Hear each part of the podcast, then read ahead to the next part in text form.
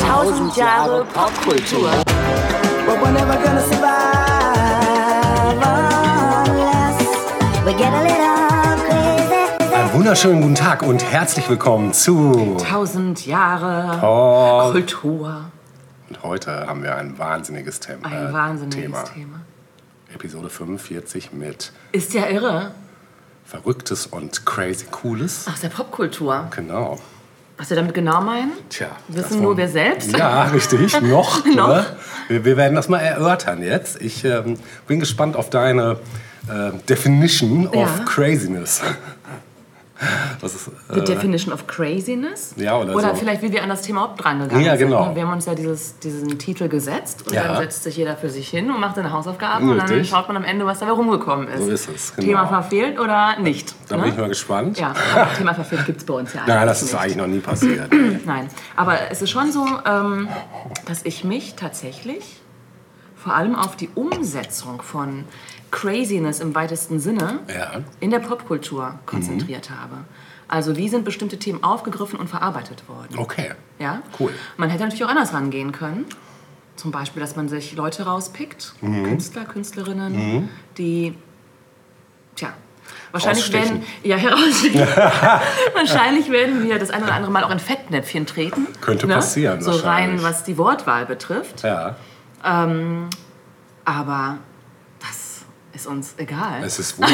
Also das ist hier sowieso. Also hier ist ja Also es- freies Feld. freies Feld. Na, genau. Genau. Mhm. Ja, im Prinzip. Also ich meine, ich habe einige Künstler, aber ich habe, wie du, du hast ja im Vorfeld eben schon im Off gesagt, Mhm. dass du Filme viele hast. Habe ich auch. Und da geht es von mir sowohl teilweise um die Umsetzung als auch um ja, die Themen des Films vielleicht genau, auch. genau. Ne? Und bei den Künstlern, die ich habe, habe ich immer geguckt, ja, wie stechen die jetzt aus der Masse heraus? Und ich habe mir dann ganz konkret mal, äh, A, habe ich im Hip-Hop-Bereich, beziehungsweise im weitesten Sinne Hip-Hop-Bereich, da komme ich dann später zu, mal geguckt. Ähm, Gibt es da Künstler, die irgendwie auffallen? Genauso bei deutschen Acts habe ich mal geguckt. Ähm, das war da so die Schwerpunkte. Ja, und dann habe ich noch zwei Themen äh, heute mit drin. Da möchte ich jetzt noch nichts zu sagen. Die hatten wir, glaube ich, noch nie mit drin. Und ich dachte mir, das würde vielleicht mal ganz gut passen in die Zeit, Ja. der, in der wir uns befinden. Ähm, muss man ein Medium vielleicht mal mit reinnehmen, wo wir selber auch unseren Podcast haben. Unter anderem. Ja. Denn, Ähm, ja, Ich, mh, also man, man, man, mh, Mann, ich, manchmal wird so angenommen, dass Menschen, die äh, vielleicht eine psychische Krankheit haben, Ja. ähm, besonders kreativ sind. ja, Ja? Oder dass die Kreativität, die sie ohnehin in sich haben, nochmal ein ganz neue, eine ganz neue Dimension erfährt durch ihre psychische Erkrankung. interessanter so. Ansatz. Ja. Und wir denken da natürlich an so Leute wie Van Gogh zum Beispiel, Ja. ne, der mit äh, einem fehlenden Ohrläppchen, glaube ich, war. Ich glaube, das ganze Ohr war es ja auch nicht, ne, Ja, ich glaube schon, das ist der größte Teil. Ehrlich? Ne? Mm. Das ist so irgendwie so ähm, der ideelle Künstler mit einer psychischen Störung vielleicht. Ne? Und gleichzeitig ein Genie in dem, was er gemacht hat. Ne? Und Beispiel, hängt das eine mit dem anderen vielleicht irgendwie zusammen. Ja. Und das scheint es nicht zu tun. Also ich habe mal geguckt und bin da auf, äh, darauf irgendwo gestoßen, dass es keine wirklichen Auffälligkeiten gibt, wenn es darum geht, ob Leute mit einer psychischen Erkrankung jetzt besonders häufig in den Künsten vorzufinden sind. Ja. Ne? Gleichzeitig wird aber auch in, in Therapien häufig ja auf Kunst zurückgegriffen. Ja, Ne? klar, auf jeden Fall. Ist ja auch ein, ein Ausdrucksmittel, wo man eine Menge lassen kann. Mhm. Weiß ich jetzt aus Erfahrung. Ich selber verarbeite ja auch viel in, mein, in, meinem, in meiner Musik. Ähm, ob das jetzt crazy ist oder nicht, weiß ich nicht, kann ich selber nicht beurteilen. Aber also das ist so diese, diese Geschichte, das werden wir bestimmt auch noch, also weiß ich zumindest bei ein, zwei Künstlern, die ich habe, wo schon eine Rahmenbedingung bestimmt auch ausschlaggebend war, dass sich Dinge so entwickelt haben, wie sie sich entwickelt haben. Aber dazu dann vielleicht später, genau. Ja, gesagt, getan. Ich habe es eben schon erwähnt, Hip-Hop war noch mal so ein Augenmerk bei mir, wo ich dachte, da könnte man mal schauen, weil es gibt einfach so viel Hip-Hop ähm, und natürlich auch viel guten Hip-Hop. Aber gibt es auch Hip-Hop, der irgendwie raussticht, jetzt mal unabhängig von irgendwelchen Persönlichkeiten, die jetzt besonders schillernd sind auf irgendeine Art und Weise, wie jetzt, was weiß ich, Dr. Dre oder äh, Snoop oder so, Leute, die halt einfach, Ja. klar, auch irgendwie crazy sind, aber einfach schon so etabliert sind. und habe mal ein bisschen tiefer gegraben und bin auf einen gekommen, den ich erst vor zwei Jahren ähm, entdeckt habe, der auch gar nicht mal nur klassisch Hip-Hop macht, sondern der eigentlich so einen Rundumschlag macht durch RB im weitesten Sinne eigentlich. Der äh, RB mit Hip-Hop, mit Jazz, mit Elektronik, mit allem Möglichen verbindet, eigentlich auch so ein Tausendsasser ist und der in Deutschland noch so ein ganz bisschen unterm Radar läuft, äh, in Amerika nämlich gar nicht. Die Rede ist von Anderson Park. Sagt ihr was? Ja. Der hat mich also weggefegt äh, in dem Konzert, was ich auf YouTube gesehen habe, wo er beim Splash Festival vor einem oder zwei Jahren, äh, vor der Corona-Pandemie muss das gewesen sein, äh, aufgetreten ist, was ich mir von vorne bis hinten reingezogen habe. Ich dachte, alter Schwede, wer was ist er denn für einer? Unfassbar. Also erstmal die Bühnenpräsenz, die, die Ausstrahlung, die, die Diversität des Sounds, die Skills sowohl beim Rap als auch beim Gesang. Dann ist er auch noch Schlagzeuger und auch ein extrem krasser Schlagzeuger. Ist dann auch zwischendurch einfach mal ans Schlagzeug gegangen, hat während er seinen Raps und sonst was auch noch gedrummt. Also unfassbar sympathischer Typ und hatte die Truppe auch wirklich innerhalb von ein paar Sekunden absolut im Griff da. Und ähm, nicht besonders groß, also körpergrößentechnisch eher klein, hat dann auch immer auf so zwei Bierkisten vorne gestanden, damit ihn alle sehen konnten und ist da rumgehüpft und äh, es war einfach von der ersten Sekunde an faszinierend, was die da abgeliefert haben. Und ich glaube, so ging es dem Publikum da auch, weil ich glaube, auch zu der Zeit war der in Deutschland noch nicht wirklich Ich, ähm, bekannt. ich glaube, der war hier schon auch mit ein, zwei Hits vertreten, aber ich weiß nicht, ob als Feature. Ja, als Feature, Ne? genau. genau. Und da kommen wir jetzt auch zu. Also ich mal kurz ein paar Rahmendaten. Der Herr ist noch sehr jung, der ist nämlich äh, 86 äh, in Oxnard, Kalifornien, als Brandon Park Anderson ähm, geboren. Und das ist halt, wie ich schon sagte, ein US-amerikanischer RB-Sänger, Rapper, Schlagzeuger und Musikproduzent. Und früher veröffentlichte auch unter dem Namen Breezy Lovejoy. Das sagte mir zum Beispiel nichts.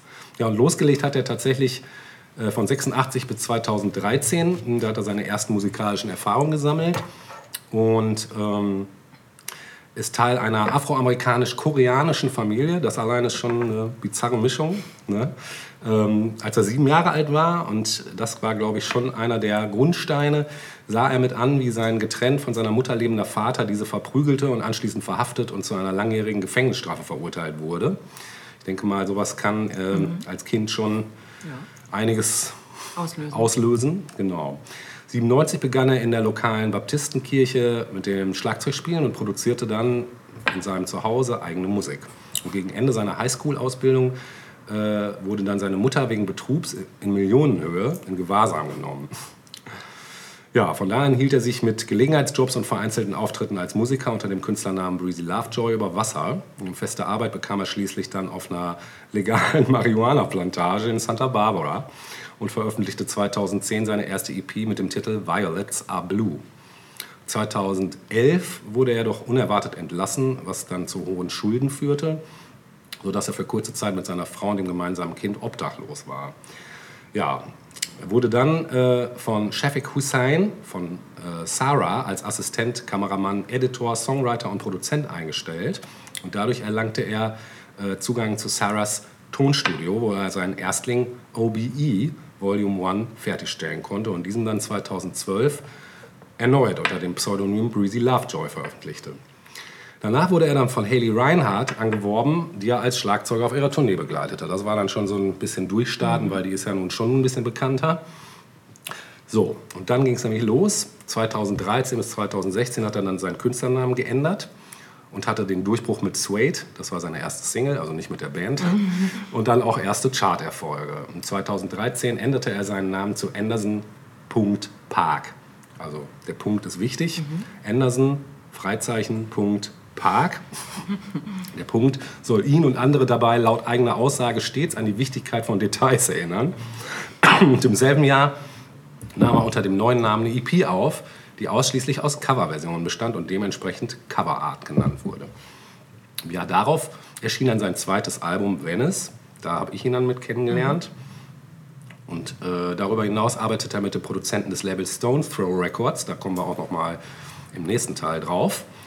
Sagt ihr das was? Nein. Also ein Namen, den man sich merken sollte. Ähm, veröffentlichte mit diesem als Duo No Worries eine EP. Das darauf enthaltene Stück Suede sorgte im World Wide Rap vor Aufmerksamkeit, wo es auf den Plattformen Soundcloud und YouTube jeweils um, ein, um die eine Million Aufrufe erhielt. Daraufhin erhielt Park dann von einem A&R-Manager von Aftermath Entertainment eine Einladung zu einer Tonstudiositzung mit Dr. Dre. Dieser hörte dabei Suede das erste Mal und war begeistert, ähm, was dazu dann führte, dass Park auf sechs Liedern des Albums Compton vertreten war. Und dadurch wurde er dann natürlich schlagartig einer breiteren Öffentlichkeit bekannt und unterschrieb schließlich Ende 2016 einen Plattenvertrag bei Dre's Aftermath Entertainment.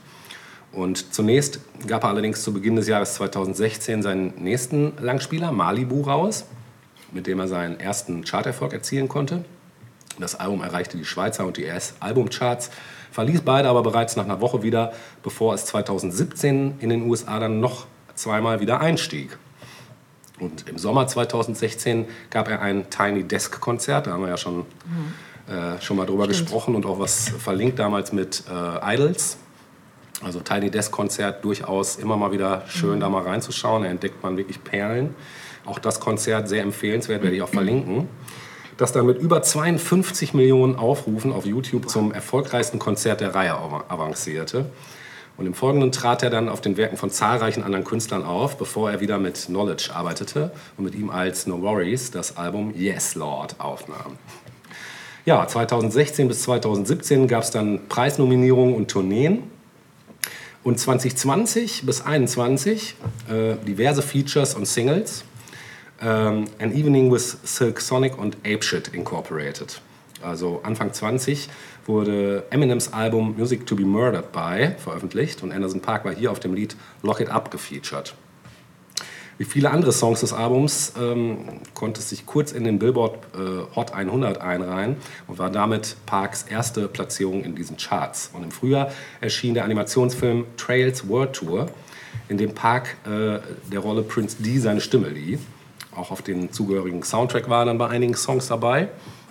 Und im Verlauf des weiteren Jahres fiel Anderson Park dann vor allem als Gastmusiker auf Werken anderer Künstler auf, veröffentlichte eigene Singles von dem mit Rick Ross aufgenommenen Cut 'em In, dem von Timbaland produzierten Jewels und Lockdown erreichte letztgenanntes Werk die meiste Aufmerksamkeit. Es erschien an Juneteenth und behandelte neben Verweisen auf die zurzeit stattfindende Covid-19-Pandemie, auf die sich auch der Titel bezieht, vor allem die Black Lives Matter-Bewegung, insbesondere die Proteste infolge des Todes von George Floyd.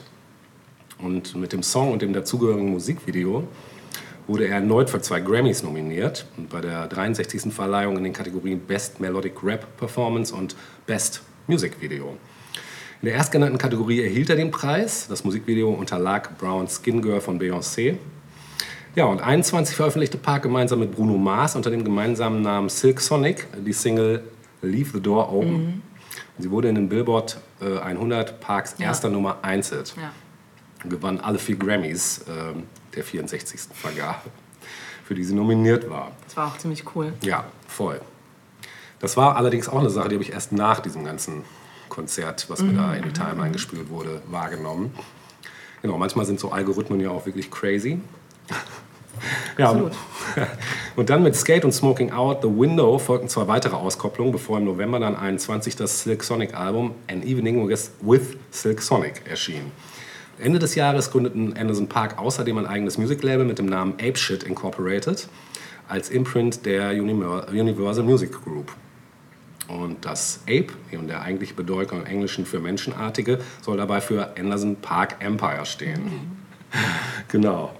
Ja, gesagt, getan. Wir hören jetzt natürlich ein Stück und wir hören eins meiner Favorites vom ersten Album unter seinem Namen Anderson Park, nämlich vom Album Venice, hören wir den Opener Milk and Honey.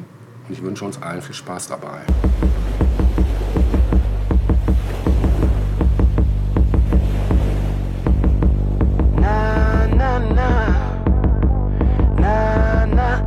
From chicken shit hoe to magnificent pro. Shopping bags at the Grove. MCM on the coat. Had to clean up a nose. Had to dream of some goals. Swimming if any business is privately owned. I was walking down six. She pulled up in the six. She said, hop in this whip. I said, bitch, you the feds. She said, baby, don't trip. Then she rolled me a spliff. Showed me pics of her kids. Then she slid me some bread. Like, it's yours, babe. Cause I got big money. So if you need something, don't be ashamed. It's yours, babe, cause you got big loving. So go and spend something. I said, okay. I said, okay. All I need, good I said, okay. Hey, all I said, okay. Yeah. I said, okay. And now I'm swimming in milk and honey. I'm swimming in milk and honey. Swiss swimming in milk and honey. Swimming in milk and honey. I'm swimming in milk and honey. Swiss swimming in milk and honey. Dig dig in this bitch's stomach. I'm swimming in milk and honey. I'm swimming in milk and honey. Swiss swimming in milk and honey. Swimming in milk and honey. I'm swimming in milk and honey. Swiss swimming in milk and honey. Dig dig in this bitch's stomach. It's too good to be true. I got nothing to do. I got keys to the coupe. I just spend all this loot. She said, get what you want. She said, live how you do. But if I catch you with other bitches, your throat I'ma slit. I said, it's yours, babe. I put your name on this dick. But I was lying, of course. I'm slamming chick after chick. Soon as she gave me the Porsche, I bang her right on the strip. I cop some white in the fifth and pull up right on the bitch like it's yours, babe. Cause I got big money. So if you need something, don't be ashamed. It's yours, babe, cause you got big loving. So go and spend something. I said, okay. I said, okay. All I need, good I said, okay. Hey, all I, said, need, yeah. I said, okay. And now I'm swimming in milk and honey. I'm swimming in milk and honey. Swiss swimming in milk and honey. Swimming in milk and honey. I'm swimming in milk and honey. Swiss swimming in milk and honey. Dig dig in this bitch's stomach. I'm swimming in milk and honey. I'm swimming in milk and honey. Swiss swimming in milk and honey. Swimming in milk and honey. I'm swimming in milk and honey. Swiss swimming in milk and honey. Dig dig in this bitch's stomach. Uh, I got gold, I got ice. I got polo and Nikes. I got lean, I got Sprite. About to spend a couple racks in one night. And motherfuckers wanna tell me, take it light. And motherfuckers wanna tell me, to it easy. I don't need no one's advice. Niggas all wanna be me. I was riding down six and got stopped by the pigs. They said, How about the whip? I said, Fuck did I do? They said, Pop up the trunk. I'm like, Pop up this dick. They said, Don't make a shoot. They said, Don't make a move. I was high as a kite. I had Xannies and white. I looked up at the light, like, What the fuck is my life? They said, My plate's in legit. So they opened my shit. And when they opened my shit, it was snow in the fridge. I felt dumb as a brick. I had no idea. She had stolen the whip, and this bitch had warrants and shit. And this bitch pulled multiple licks, and this bitch had bodies on burners. And when I called for my cell, the only message I heard was. It's yours, babe. I mean, you gotta do what you gotta do. Don't you don't say a fucking word. No, you don't say shit. No, I'm gone. I'm on a plane, babe. Well, no, you, you wanted to spend the money. You wanted to live, you know, wanted to live large. You got your sneakers and all that. You deal with the bricks. No, no, no, no, no. I can't do nothing for you. Nah, I told you, I'm on the G5. I'm gone. I'm too gone. I gotta go now. You say my fucking name, you a dead man. Ja, das wäre schon mal ein irrer Auftakt. So ein Joyride, ne?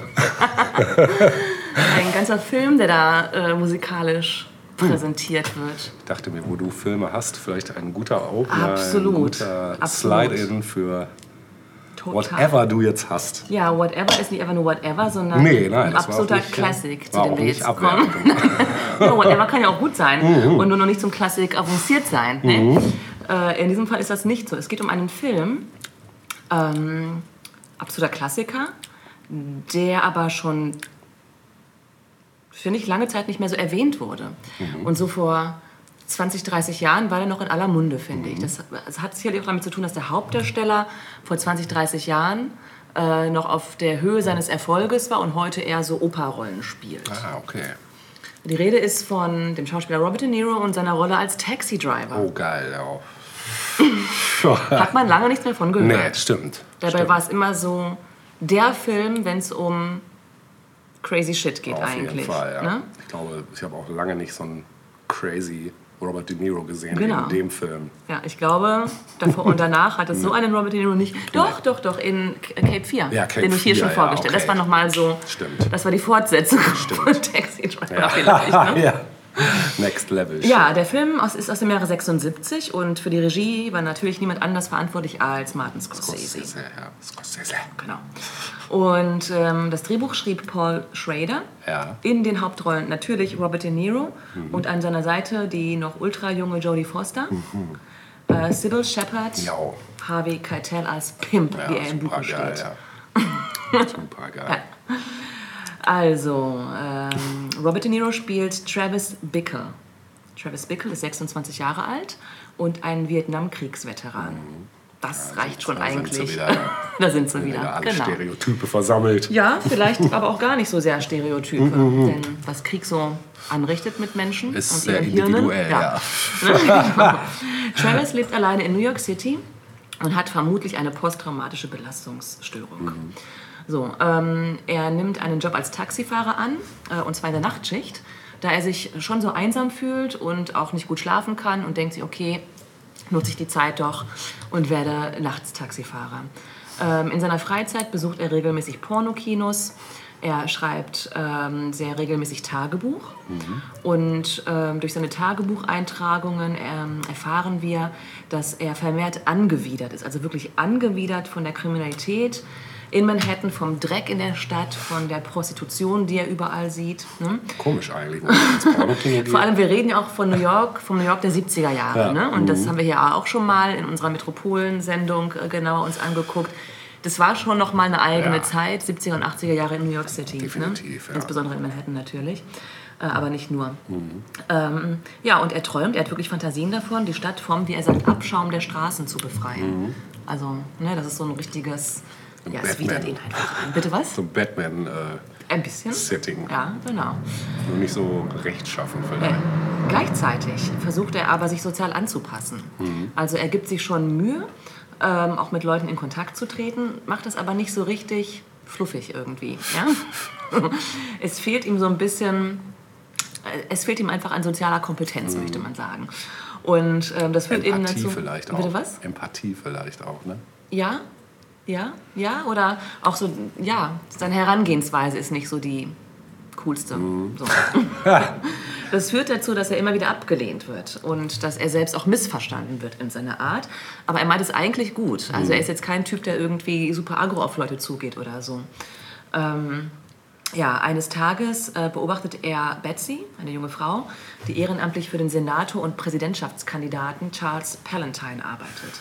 Die ist in so einem ähm, Stadtteilbüro quasi, ein Wahlkampfbüro halt. Ne? Die sieht er halt, äh, wie sie da reingeht und ist total fasziniert von ihr. Sie ist äh, so ein bisschen der American Dream der Wahrgewordene. Ne? Hochgewachsen, blond, äh, schick gekleidet.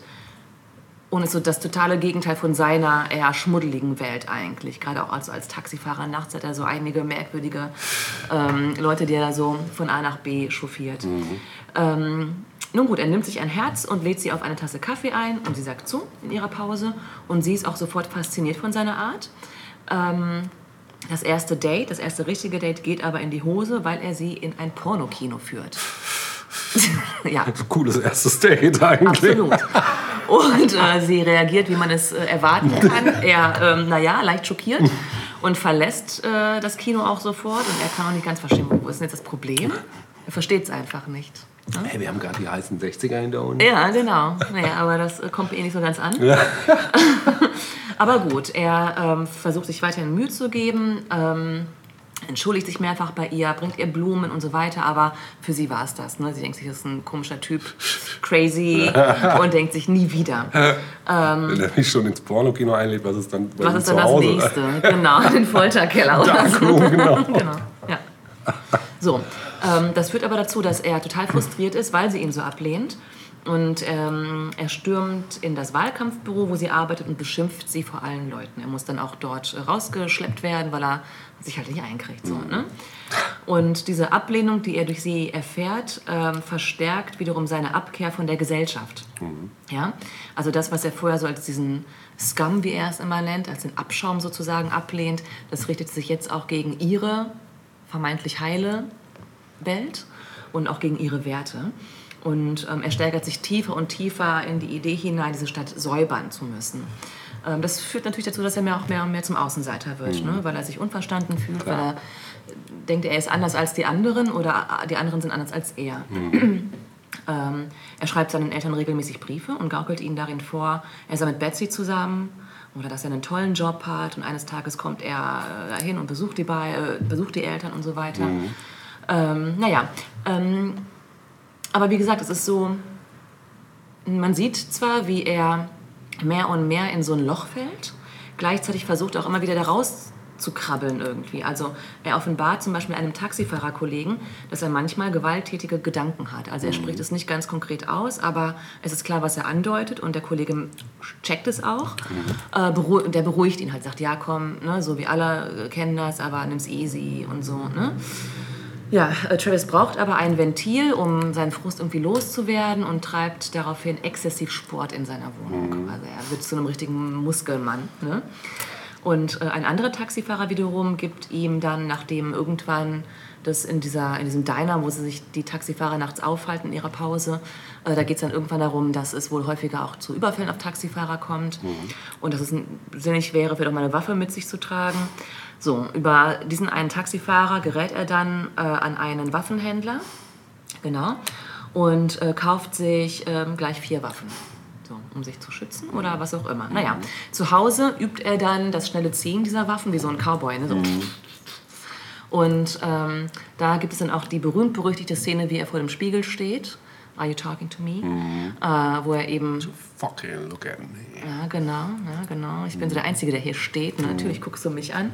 Also wo er quasi übt, wie er in einer radikalen Situation vorgeht und dann eben auch die Waffe zieht oder ziehen würde. So, dann sehen wir, wie er ähm, vermehrt auf öffentliche Veranstaltungen von diesem äh, Präsidentschaftskandidaten Palantine geht und auch die Security beobachtet und man weiß gar nicht so richtig, wie steht er dazu. Also sieht er diesen Prä Präsidentschaftskandidaten als Feind, ja, diesen Eindruck kriegt man. Gleichzeitig geht er ins Gespräch mit so einem Security-Typen und fragt nach Jobmöglichkeiten, ob das da schon so ein Ausspionieren ist, wie so die Security-Lage vor Ort ist, oder ob er wirklich ein wirkliches ähm, Interesse daran hat an so einer Art Job. Das bleibt so ein bisschen offen irgendwie. Aber es ist auf jeden Fall beunruhigend, was wir da sehen. Ja? Weil wir eben nicht genau wissen, wie reagiert er, weil er tatsächlich inzwischen unberechenbar Ja. geworden ist. Eine kurze Lunte. Genau. Und ähm, diese kur kurze Lunte führt dann auch dazu, dass er eines Nachts in einem, ähm, so einem Lebensmittelgeschäft ist und dort aus den hinteren Reihen beobachtet, wie so ein ähm, Dieb mit äh, einer Waffe äh, Geld rauspressen will vom äh, Inhaber des Ladens. Und da Travis jetzt ja bewaffnet ist, sorry, hält er den Typen auf und erschießt ihn. Das ist schon mal krass, äh, wobei das auch schon wiederum vielleicht so eine halbe Notwehrsituation ist. Das kann man nicht so ganz äh, herausfinden. stimmt. Ich finde, die Szene endet dann auch noch mal krasser, weil der Besitzer dann ähm, gar nicht erschrocken ist. Ja, stimmt. Travis, also er scheucht Travis raus und sagt, komm, verzieh dich, verzieh dich, ne, so hau ab. Und dann sieht Travis noch, wie der Ladenbesitzer auf diesen, ja, gerade Sterbenden eintritt und einprügelt, so, ja. Und das ist dann auch vielleicht so ein bisschen das, was er mit Abschaum meint, also mit dieser krassen Gewalt in dieser Stadt, ne? ähm, die irgendwie, ja, fast an jeder Ecke irgendwie lauert. Ähm, was er auch regelmäßig beobachtet, ist ein junges Mädchen, eine zwölfjährige Kinderprostituierte namens Iris, gespielt von Jodie Foster. Ähm, das heißt, er sieht sie regelmäßig und findet das sehr befremdlich, dass sie so jung und schon auf dem Strich ist. Und er träumt davon, sie zu retten. Also er träumt davon, ihr Erretter zu sein. Ähm, irgendwann kommen die dann auch ins Gespräch und er versucht sie dann auch davon zu überzeugen, mit ihm zu fliehen, dass er sie da, also gar nicht irgendwie sexuell, überhaupt nicht. Also er ist eher wie so der, der große Bruder, der Vater, versucht, Bruder, ja, ja. genau, also eine, wirklich eine Beschützerfigur irgendwie. Aber da kommt er nicht so richtig an sie ran. Man weiß nicht genau, was steckt dahinter, warum ist sie da gelandet und so weiter. Naja, und irgendwann kommt es dazu, dass er sich einen Iro rasiert. Ja. Und viel mehr will ich gar nicht verraten. Denn ich glaube, dass den Film gar nicht alle unbedingt gesehen haben. Also er war eine Zeit lang wirklich in aller Munde. Ja. Ne? Also gerade als Robert De Niro seine richtige Hochphase in den 80ern hatte und in den 90ern, da wurde noch viel darüber gesprochen. Vor allem, weil De Niro ja auch immer so als der beste Schauspieler seiner Generation galt. Ne? Und da wurde immer wieder zurückgeblickt auf äh, Taxi Driver aus den 70ern. Ja. Heute wird der Film kaum noch erwähnt Ja, komisch, ne? ne? Genau. Mhm. Und ist auf jeden Fall ein Pflicht. Äh, Eigentlich schon, eigentlich schon, wobei er auch schon ähm, heraus, eine Herausforderung Ja, auch ein bisschen, auf unsere heutigen. Ja. Sehgewohnheiten, finde ich. ja. Ne? Der Film selbst, Film. sehr direkt, aber auch die Musik, auf die komme ich gleich auch noch mal kurz zu sprechen, wird schon sehr, ist schon sehr eigen und Mhm. ich sage ja, für unsere heutigen Gewohnheiten nicht mehr so richtig, ja, schon ein bisschen crazy Mhm. halt, ja. Also nicht nur Travis ist ein bisschen durch, ne? Mhm. Äh, sondern auch die Art des Films ist einfach auch sehr 70er, Mhm. ne? Ja. Ähm, der Film wurde mit nur 1,9 Millionen Dollar gedreht, was ja Oh, krass. faktisch nichts Nee, ist. das ist uns die Portokasse haben, ist das bezahlt. nichts. Ja, Peanuts. ja. Und er konnte auch nur gedreht werden, weil vor allem De Niro und Sybil Shepherd auf große Gagen verzichtet haben. Ja. Ja, der Film wurde dann natürlich ein weltweiter Erfolg, wie wir alle wissen. Ne?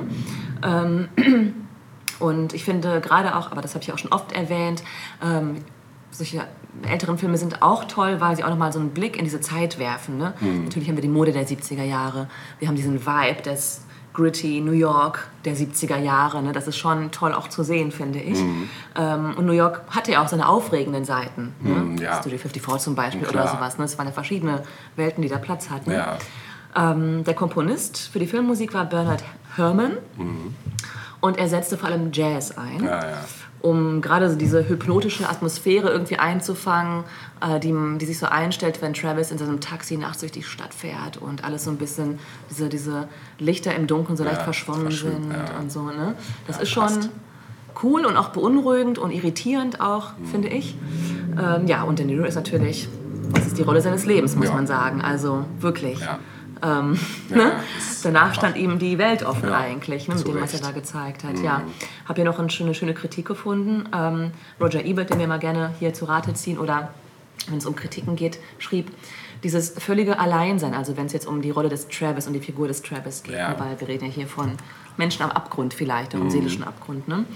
Ähm, dieses völlige Alleinsein steht im Zentrum von Taxi Driver, einem der besten und stärksten Filme überhaupt. Und es ist vielleicht deshalb, warum so viele Menschen eine Verbindung zu dem Film haben, obwohl Travis Bickle eher wie der befremdlichste Filmheld wirkt. Wir alle haben uns schon so alleine wie Travis gefühlt. Die meisten von uns können nur besser damit umgehen. Das ist es irgendwie auch. Ne? Also, äh, dass man das irgendwie durchaus ja auch kennt, ne? aber dass wir alle die Selbstkontrolle besitzen, das jetzt nicht irgendwie... Überschwappt. Ne? Das ist nicht überschwappt, genau. Weißt du, welcher ne? Vergleich mir da noch einfällt? Welcher? Zum Joker. Genau, das genau. ist ähnliches ja, Schicksal, ne? Genau, ja.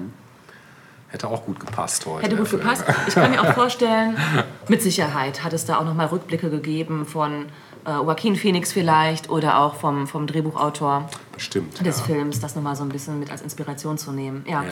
Neben diesem zentralen Thema ähm, gibt es auch, also dieses zentrale Thema des ähm, Alienated, das gibt es im Deutschen nicht so richtig, diese, Ja. dieses alleine dazustehen in Mhm. der Gesellschaft irgendwie oder sich so zu fühlen, als würde man alleine dastehen. Ja. Mhm. Das ist es ja oftmals eher, ne? Neben I'm an alien. I'm an ja, alien. genau. ja, an Englishman genau. Auch, auch New äh. Sting hat das schon Ja. besungen. Mhm. Ja. Ähm, neben diesem wirklich zentralen Thema des Films äh, gibt es auch immer wieder so unterschwellige Ahnungen, die nicht weiter ausgeführt werden. Also zum Beispiel so dieser Widerspruch, dass Travis einerseits Pornokinos besucht, regelmäßig, aber andererseits von Prostitution Ja, so unglaublich ich angewidert eben. ist. Ja, ne? ja, es ist irgendwie schon ein bisschen Schizo auch. Bisschen, genau, ja. ja. Ähm, 2016 war das 40-jährige Jubiläum in, ähm, und in New York gab es dann eben eine Jubiläumsaufführung und da kamen dann auch ähm, die Schauspieler auch, auch alle nochmal zusammen auf der Bühne und haben auch Fragen beantwortet. Ja. Und da kam diese Frage auf, warum wurde dieser Film überhaupt gedreht? Also wie kam es überhaupt zu diesem Thema? Ja? Und interessant ist, dass ähm, sowohl Robert De Niro als auch Scorsese selbst jetzt nicht so wortgewandt erscheinen, irgendwie, wenn es darum geht, ähm, ihre Arbeit zu erklären. Ja? Äh, Robert De Niro sagt zum Beispiel, wir hatten nie eine lange existenzielle Diskussion darüber. Also ganz platt. Und Scorsese sagte dann, ich war entschlossen, den Film zu machen. Ich dachte, es ist ein Film, den niemand wirklich sehen wird. Wir machten den Film aus einer Leidenschaft der Situation heraus. Ähm, wer wir zu der Zeit wirklich waren und wie die Stadt war. Und dann sagt der Drehbuchautor Schrader, Bob und Marty und ich, also Bob und Robert, Bob und Marty und ich haben nie wirklich über das Skript gesprochen, weil wir den Typen kannten. Wir alle kannten diesen Typen. Ne? Ja, das Ende des Films, das ich jetzt natürlich nicht erzähle, Ja. ne, wenn ihr es noch nicht kennt, ähm, ist bis heute aber nicht so richtig ähm, klar. Also es gibt verschiedene Lesarten, wie dieser Film endet und was, das, was diese letzten Szenen äh, zu bedeuten haben. Ähm, der Film, du hast es vorhin auch schon kurz angedeutet, ist bis heute Inspiration für viele, viele andere Filme, unter anderem Joker natürlich. Ne? Tarantino Ja, jeden Fall. bezeichnet Taxi Driver als eine, einen seiner Lieblingsfilme. Ja, ne? Kann man auch gut nachvollziehen. Ja, auf jeden Fall. Der Film selbst bekam viele Preise, unter anderem die Goldene Palme in Cannes Mhm. und war für viele verschiedene Preise nominiert. Ist natürlich bis heute auf allen möglichen Bestsellerlisten. Ne? Ja. Und ähm, das Lustige ist, wenn man mal ähm, auf YouTube guckt, wenn man sich den Trailer ansieht und die Kommentare drunter sieht oder auch wenn wir, wenn man mal guckt, was unter dem Stück, das wir gleich hören werden, ähm, unter den oder bei den Kommentaren steht, hast du ganz oft dann irgendwie Leute, die sagen, ja, ich identifiziere mich mit diesem Typen. Ne? Also es ist eine ganz interessante Figur der, der Filmgeschichte, die nicht so also klar, er tickt aus, das ist so. Ne, kann, ne, irgendwas reißt da, ja. Irgendeine Sicherung geht durch. Irgendeine Sicherung geht durch. Ne? Aber gleichzeitig gibt sich der Film auch Mühe zu erklären, wie es dazu kommt. Und zeigt auch auf, dass der Typ eigentlich kein, kein schlechter Typ ist irgendwie. Und das irgendwie nur nicht schafft, alltagstauglich Genau. zu machen. Schafft es irgendwie nicht in dieser Gesellschaft. äh, Überhaupt nicht. Nee. Ja. ja, fand ich nochmal einen ganz interessanten Aspekt äh, zu unserem Thema. Ist ja irre. Ist, irre, ist total irre. Ist ja irre, ja. ähm, es gibt eine ganz tolle, ähm, sehr zu Herzen gehende Szene in diesem Film, ähm, die unterlegt wird und das macht diese Szene auch so besonders. Sie wird unterlegt von einem Song von dem Künstler Jackson Brown. Äh, der Song heißt Late for the Sky. Und ja, Den den hören wir uns jetzt mal zusammen ja, an. sehr schön. Den hören wir jetzt.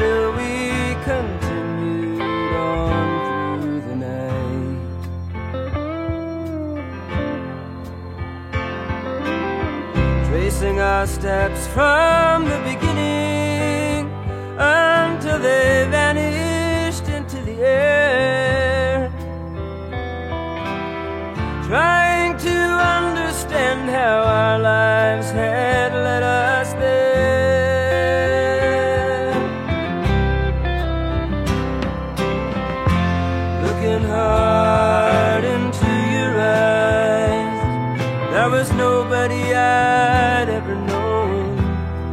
Such an empty surprise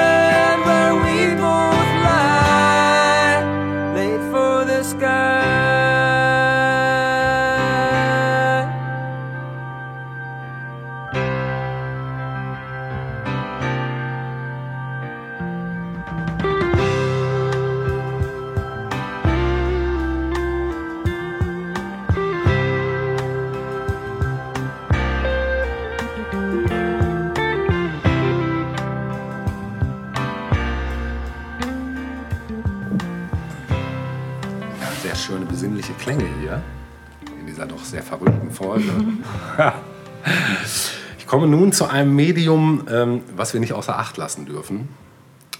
Generell nicht und aber auch erst recht nicht, wenn es ums Thema Craziness geht im weitesten Sinne.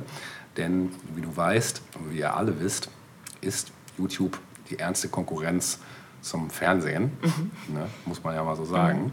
Auch zum Streamen generell. Ich meine, auch wenn man bei YouTube natürlich auch streamt, aber YouTube ist ja nun mal sowas wie Fernsehen für alle. Kann man Fernsehen für. Anfänger, dachte ich, kommt Das jetzt. auch, ja, wahrscheinlich. Ja. Und viele von den heutigen YouTube-Stars sind auch als Anfänger gestartet. Und genau auf das Thema will ich kommen. So YouTuber. Irgendwo so ein Buch mit sieben Siegeln, für uns vielleicht auch ein Stück weit. Ne, klar, ich habe auch schon mal darüber nachgedacht, könnte ich als YouTuber eigentlich?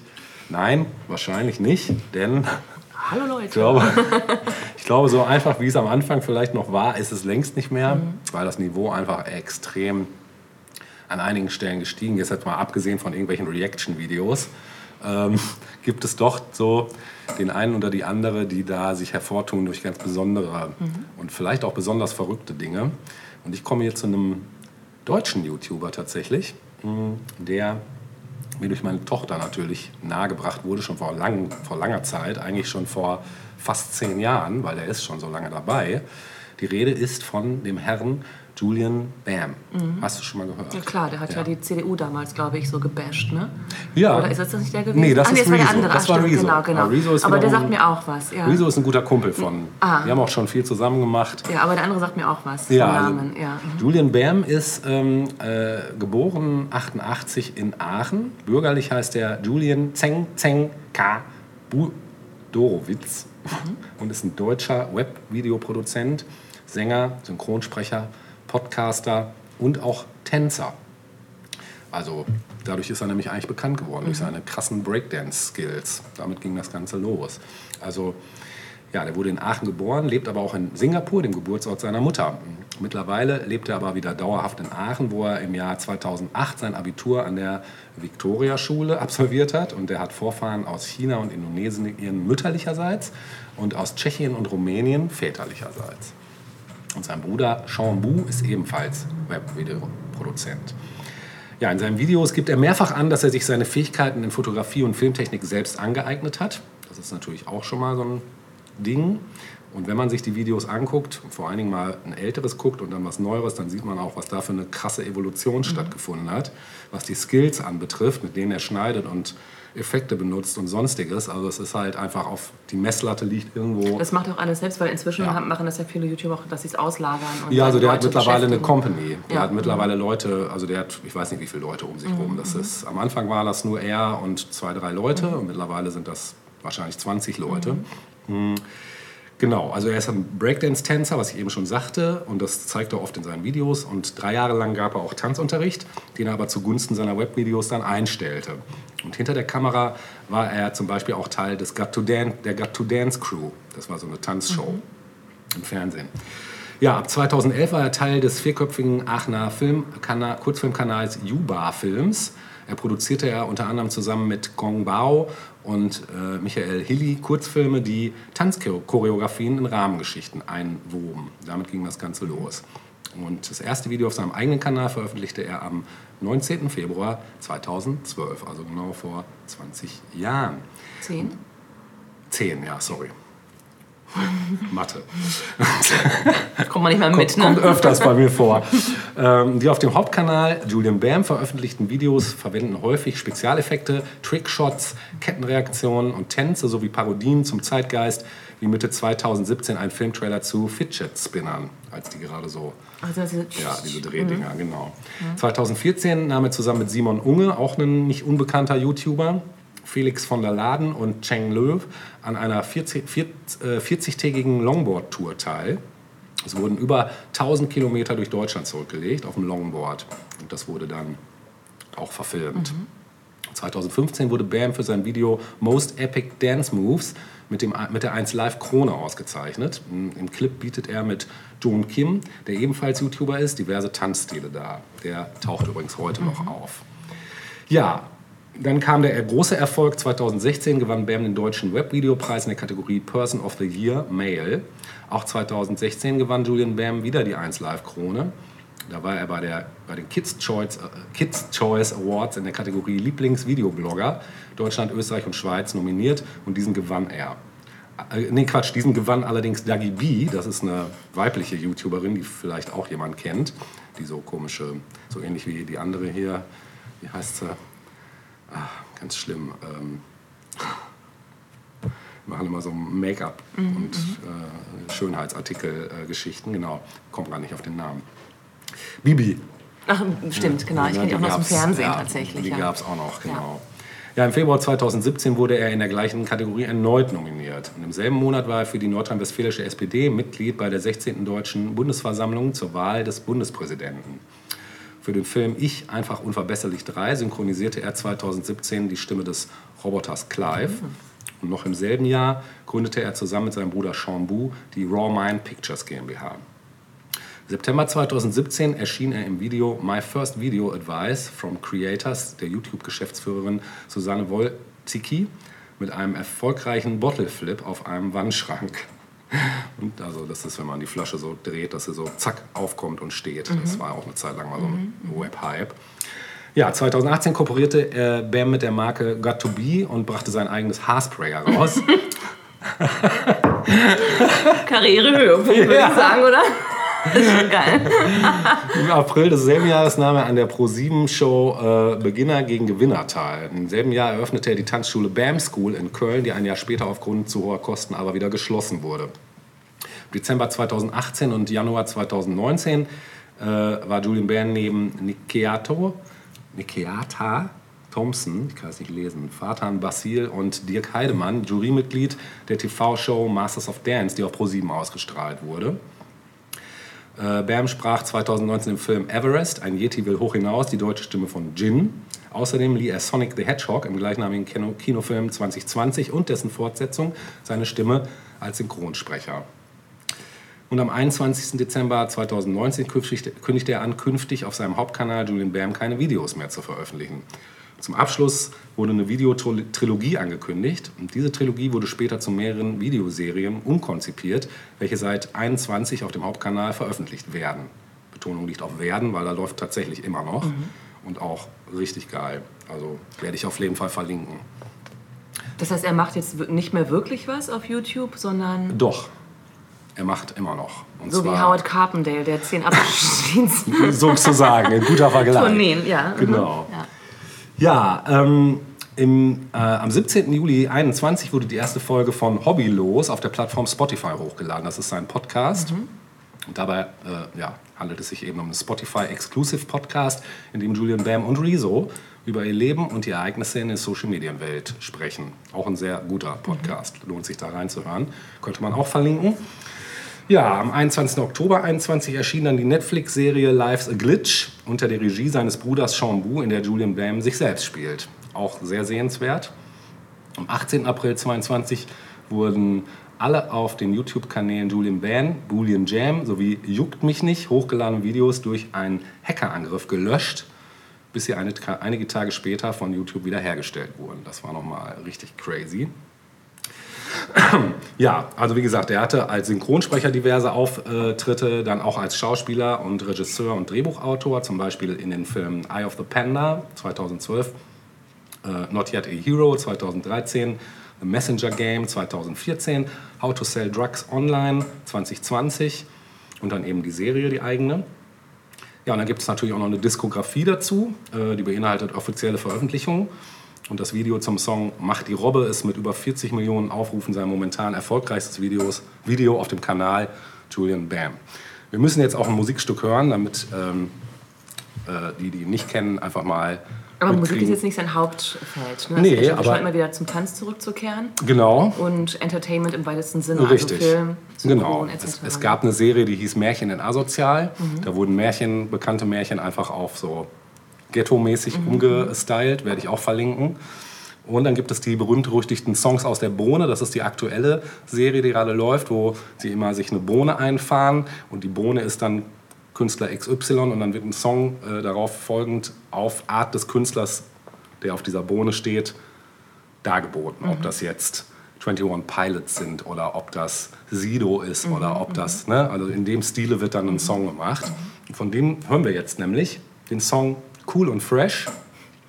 Äh, da wird noch äh, eine zweite YouTuberin gefeatured. Ähm, da muss ich einmal gerade gucken, weil ich den Namen nämlich nicht auf dem Schirm habe. Ach so, Julia Bad, genau. Julia heißt eigentlich anders. Ich weiß gerade nicht, wie sie wirklich heißt. Auf jeden Fall. äh, Aber der Nachname Bad ist schon richtig, ne? ja, hat sie jetzt nur für dieses Video, glaube ich. Äh, genau. Und äh, das werden wir uns jetzt mal anhören und verlinken natürlich auch. Und da werdet ihr, wenn ihr das Video schaut, auch sehen, wie die Skills des Schnitts, der Kameraführung und überhaupt allem. Und die Komposition ist von Julian Bam selbst. Er ist auch selber dabei. Und ja, viel Spaß damit, würde ich sagen.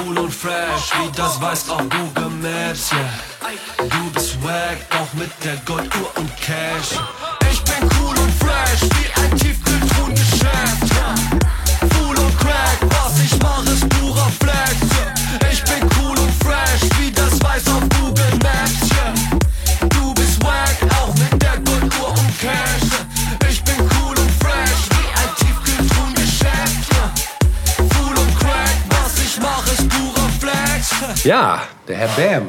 Die verrückte Welt namens YouTube. Ja, lohnt sich da mal durchzustöbern für Ja. die, die es nicht kennen Ja. und die generationsmäßig so ein bisschen davon entfernt sind.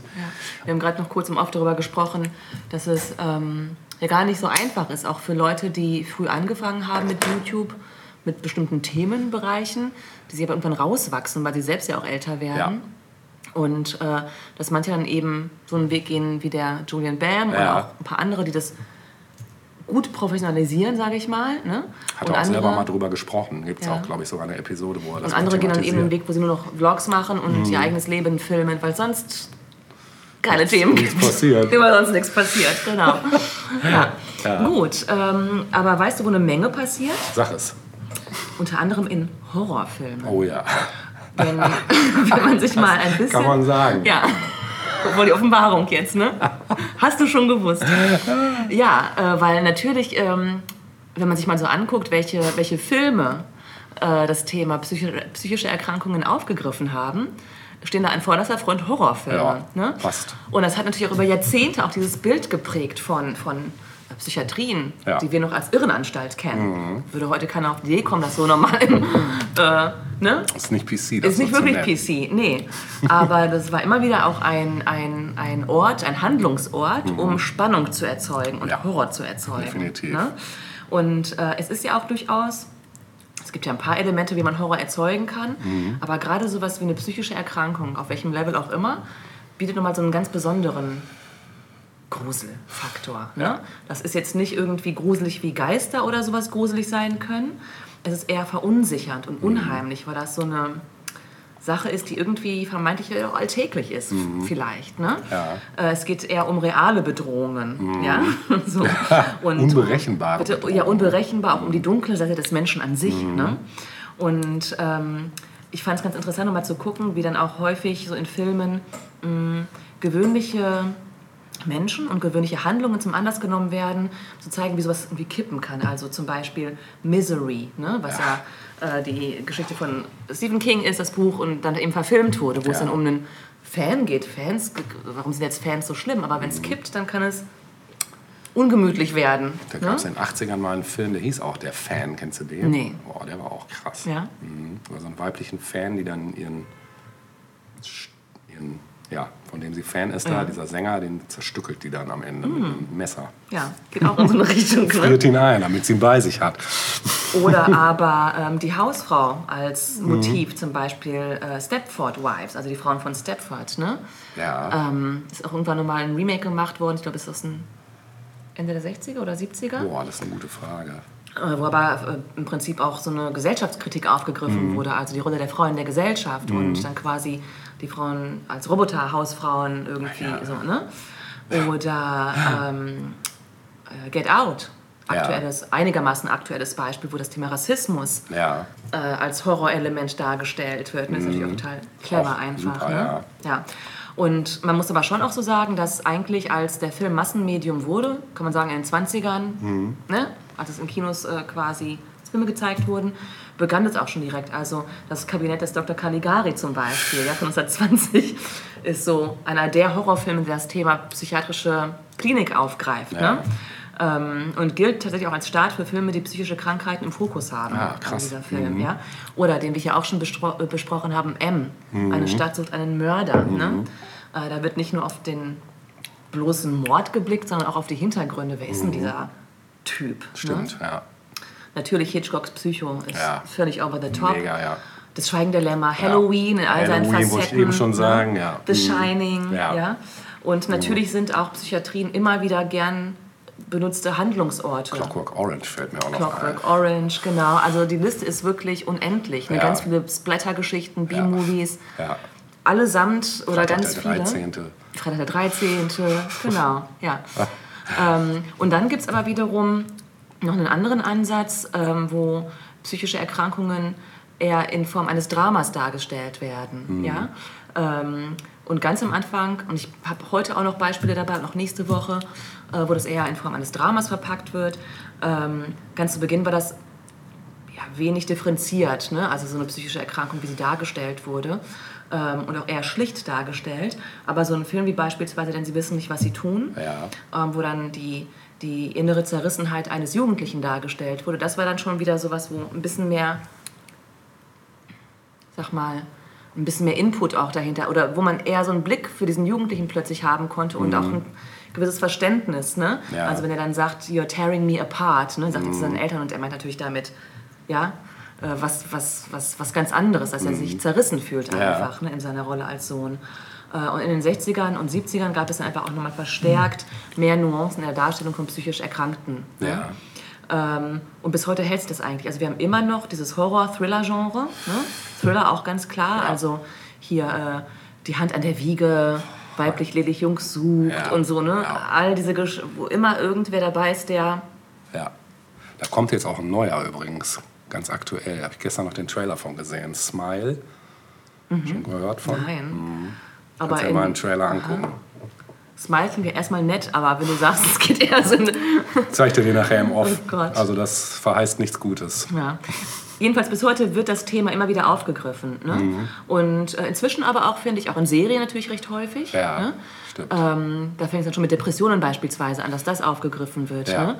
Und dann auch nicht mehr ausschließlich als Drama, sondern gerne noch mit, ähm, sag mal, lustigeren Ja. Elementen, dass Ja, man auch Zwischendurch mal auf, aufatmen und ja, lachen. genau, Comic Relief mäßig, genau. Ja. So.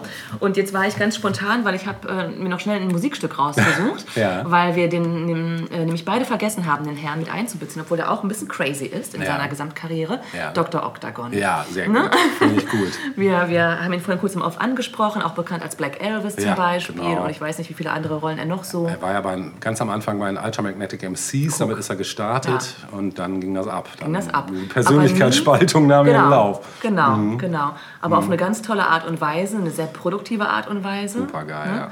Und so richtig den Mega-Durchbruch Cool hat er eigentlich nie ne? gehabt. Cool Keith, genau, Ja. Mhm. natürlich, genau. Ja. Ähm, ist aber, glaube ich, ein sehr angesehener Künstler Ja. im Bereich des Hip-Hop. Auf jeden Fall. Und ich dachte, suchen wir uns ein Stück, das wir beide gut kennen, nämlich 3000, Geil. Dr. Octagon. Sehr schön. Das hören wir jetzt.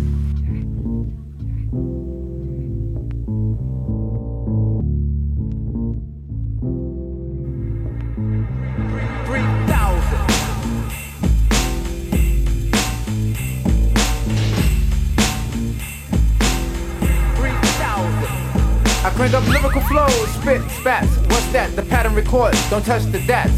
Yo, check out the pro skills, metaphor fills. Contact, react, the style, I'm back, you lack. Channels and handles, automators on the panels. Turning off slobs, suckers like Baskin Robbins. Carvel, don't tell, your whole crew is ice cream, fudge. Rappers to budge, making moves, stepping grooves. And rise the pace like at 33, dark shades. Now you're seeing me. Rap moves on to the year 3000. 3000. 3000. 3000. Let me shuffle red, red, red. See the black card, it ain't hard. Pick and choose, you lose. Oops, you lost. Check out the boss on Broadway down the walkway. Suckers with mics that end up with tooth decay. I, the doctor, stop ya in your world, rock ya. Heads bob forever tunes and they won't stop. Like hip hop keeps growing. sick and sick of showing. Scratches and matches, business money reattaches worldwide. Deep inside stocks to diamond rocks. In a million world, billion world, quadrillion world. Rap moves on till the year 3000. 3000.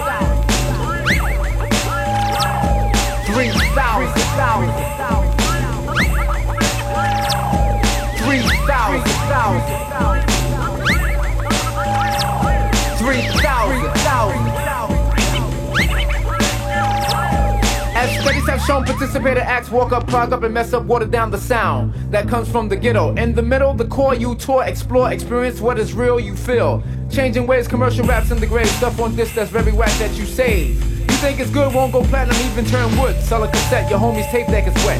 You my pet, my poodle chicken noodles on the rise. Open your eyes and see my light. Rap moves on to the year 3000. 3000. 3000. 3000 thousand. thousand.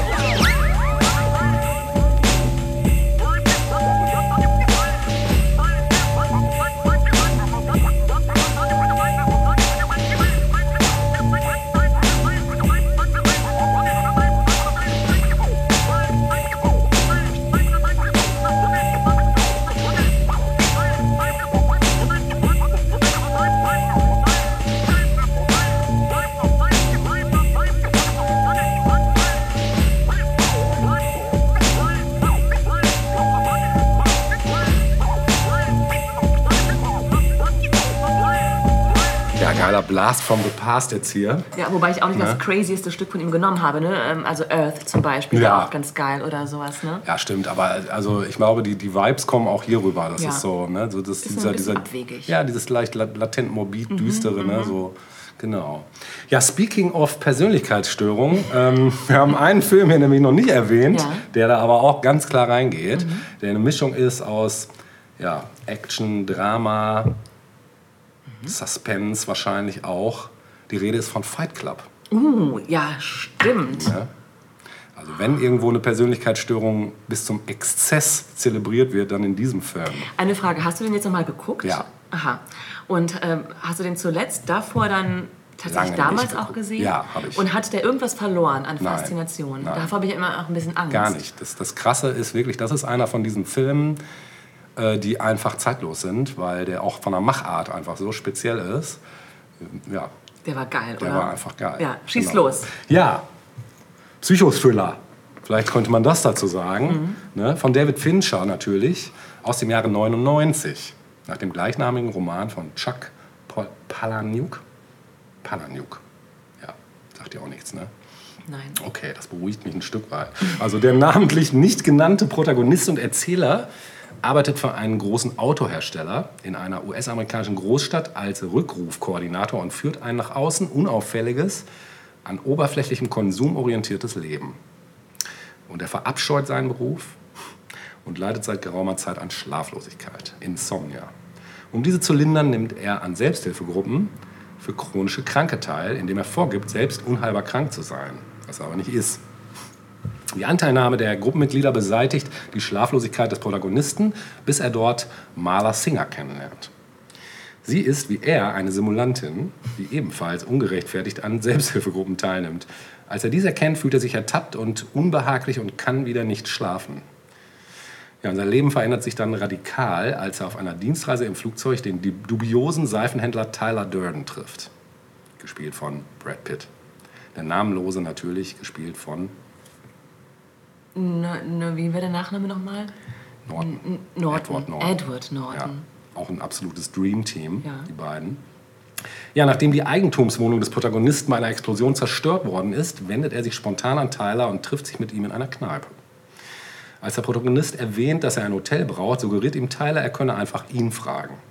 Nach einigen Zureden bittet der Protagonist ihn um eine Schlafgelegenheit, die er bekommt. Ja, und Tyler bittet ihn, ihn so hart wie möglich zu schlagen. Und daraus resultiert eine sonderbar freundschaftliche Prügelei, bei der sich der Protagonist eigentümlich lebendig fühlt. Als Folge zieht er dauerhaft bei Tyler ein, der sich in einer verlassenen, völlig verwahrlosten Villa einquartiert hat. Nach weiteren Kämpfen in der Öffentlichkeit schließen sich ihnen weitere Männer an, die ebenfalls den Nervenkitzel regelmäßiger Schlägereien suchen. Also sowas wie Hooligans 2.0. In cool. In Hooligans in cool. Genau, Cooligans. Cooligans. Oder Bandname eigentlich. Cooligans. Das schreibe ich mir gleich auf. Ja, äh, Tyler und Protagonist gründen daraufhin den Fight Club. Die Männer treffen sich regelmäßig zu Kampfabenden im Keller einer Bar und diese Art von Geheimloge ist für den Protagonisten die neue Form einer Selbsthilfegruppe. Er ist glücklich. Ja, eines Tages bittet Marla ihn nach Einnahme einer Überdosis Schlaftabletten telefonisch um Hilfe. Der Protagonist ignoriert sie, doch kümmert sich Tyler um Marla, woraufhin beide eine heftige Affäre miteinander beginnen. Tyler bittet den Protagonisten, dass dieser niemals mit Marla über Tyler redet, woran sich der Protagonist auch hält. Parallel dazu verhindert der Protagonist mit einer List seine sich abzeichnende Kündigung. Zum einen erpresst er seinen Arbeitgeber mit der Wahrheit, dass dieser Autos herstellt, die Sicherheitsstandards nicht entsprechen. Und im Büro seines Vorgesetzten verprügelt er sich zudem vor dessen Augen selbst, gibt aber seinem Chef die Schuld daran und bewirkt so, dass er fortan als freiberuflicher Berater weiterhin Gehalt bezieht, Trick, ne? ohne arbeiten zu müssen. Vielleicht mache ich sowas. Ähm, Tyler gründet derweil ohne Wissen seines Mitbewohners das Project Chaos, wofür er Gleichgesinnte aus dem Fight Club rekrutiert und in seinem Haus unterbringt. Diese strikt durchorganisierte Truppe unternimmt Angriffe auf die öffentliche Ordnung, bis es zu einem Todesfall in den eigenen Reihen kommt. Der Protagonist, der unter immer stärkeren Schlafstörungen und Erinnerungslücken leidet, bemerkt nun, dass er die Einsicht in Tyler und dessen Pläne verloren hat. Ähm, Als Tyler plötzlich verschwindet, begibt sich der Protagonist auf dessen Spur. Er erfährt, dass Tyler landesweit weitere Fight Clubs gegründet hat, um die herrschende Ordnung umzustürzen. Dabei erfährt er zu seiner Bestürzung, dass er selbst von allen für Tyler gehalten wird. Mehr möchte ich nicht äh, zum Plot erstmal sagen, für alle, die den Film nicht gesehen haben.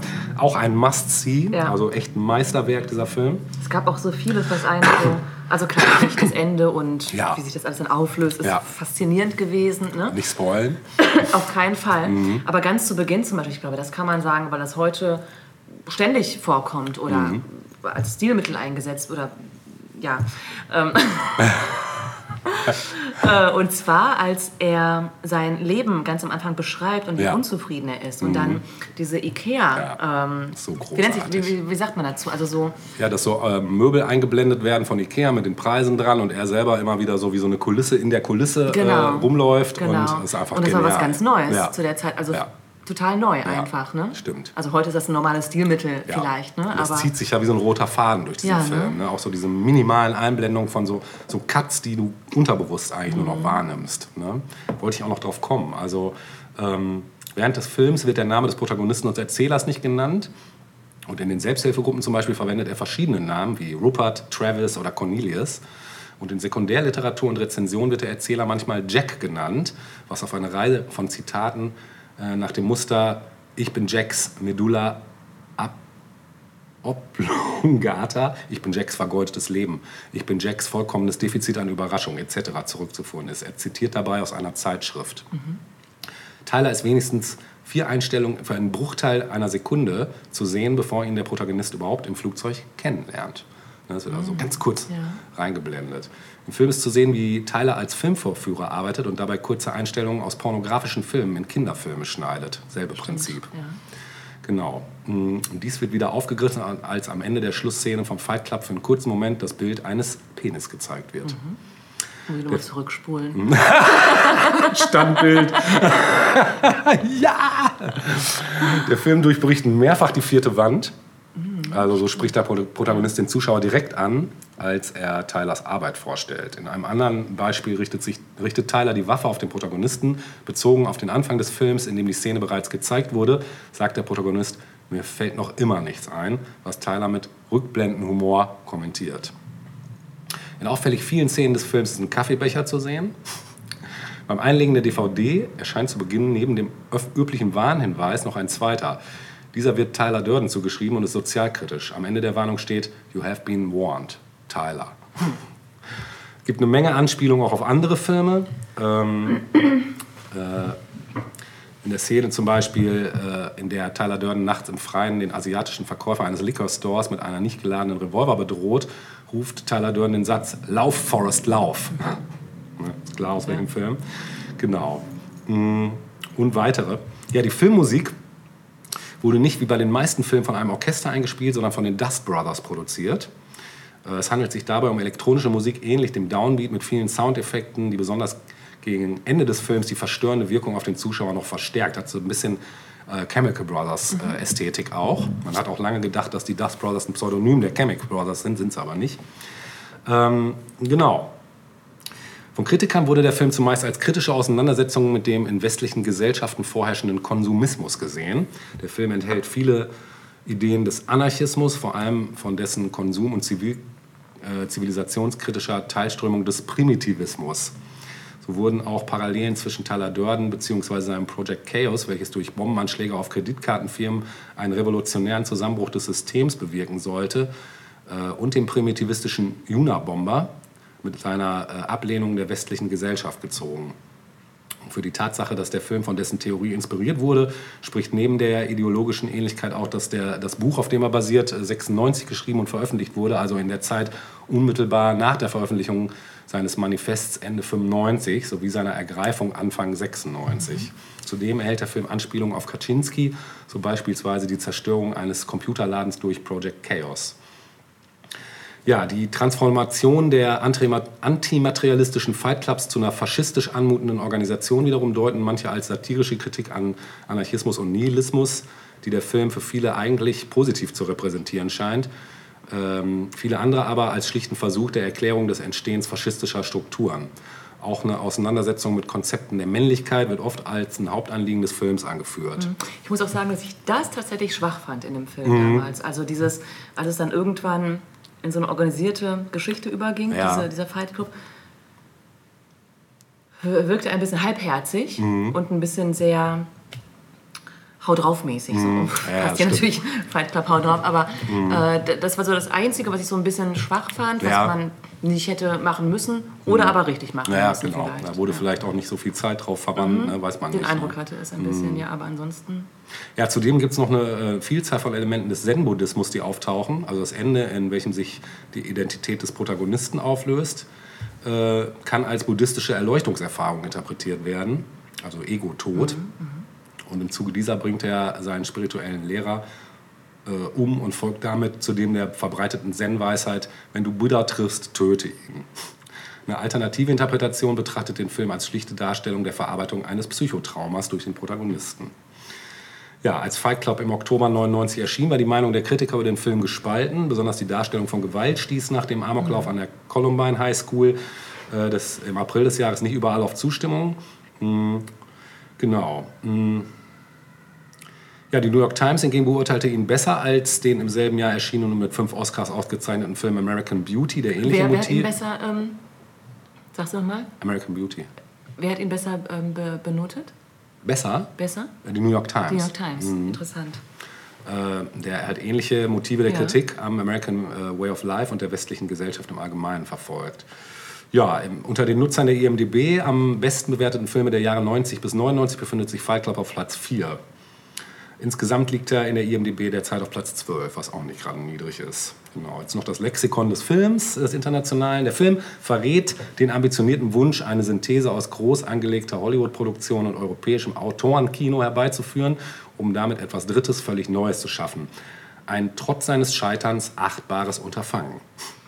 Das American Beauty dort angeführt wird, fand ich damals auch interessant, weil American Beauty ja irgendwie alle möglichen Preise abgeräumt. ne? stimmt. Und ich fand, es war immer so, ich glaube, American, ich weiß nicht, ob die zeitgleich gedreht wurden oder gleichzeitig. Kurz nacheinander, Bitte? glaube ich. Kurz nacheinander. American Beauty kam danach ja, raus, ich glaube ne? kurz davor. Für- ne?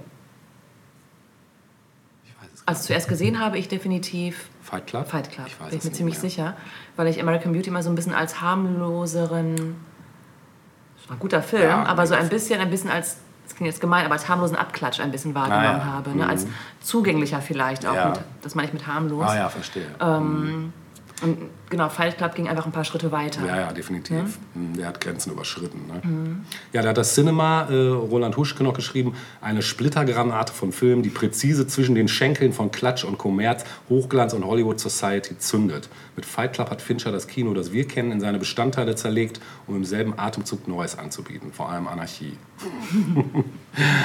ja, da müssen wir noch ein Musikstück hören. Was könnten wir da anders hören Das als Stück das. Closing-Stück von den Pixies? Where is my Where mind? is my Where mind? is my fucking mind? Where ey. is my fucking mind? Muss jetzt kommen, ne? Stop. Ja. Was hören wir jetzt?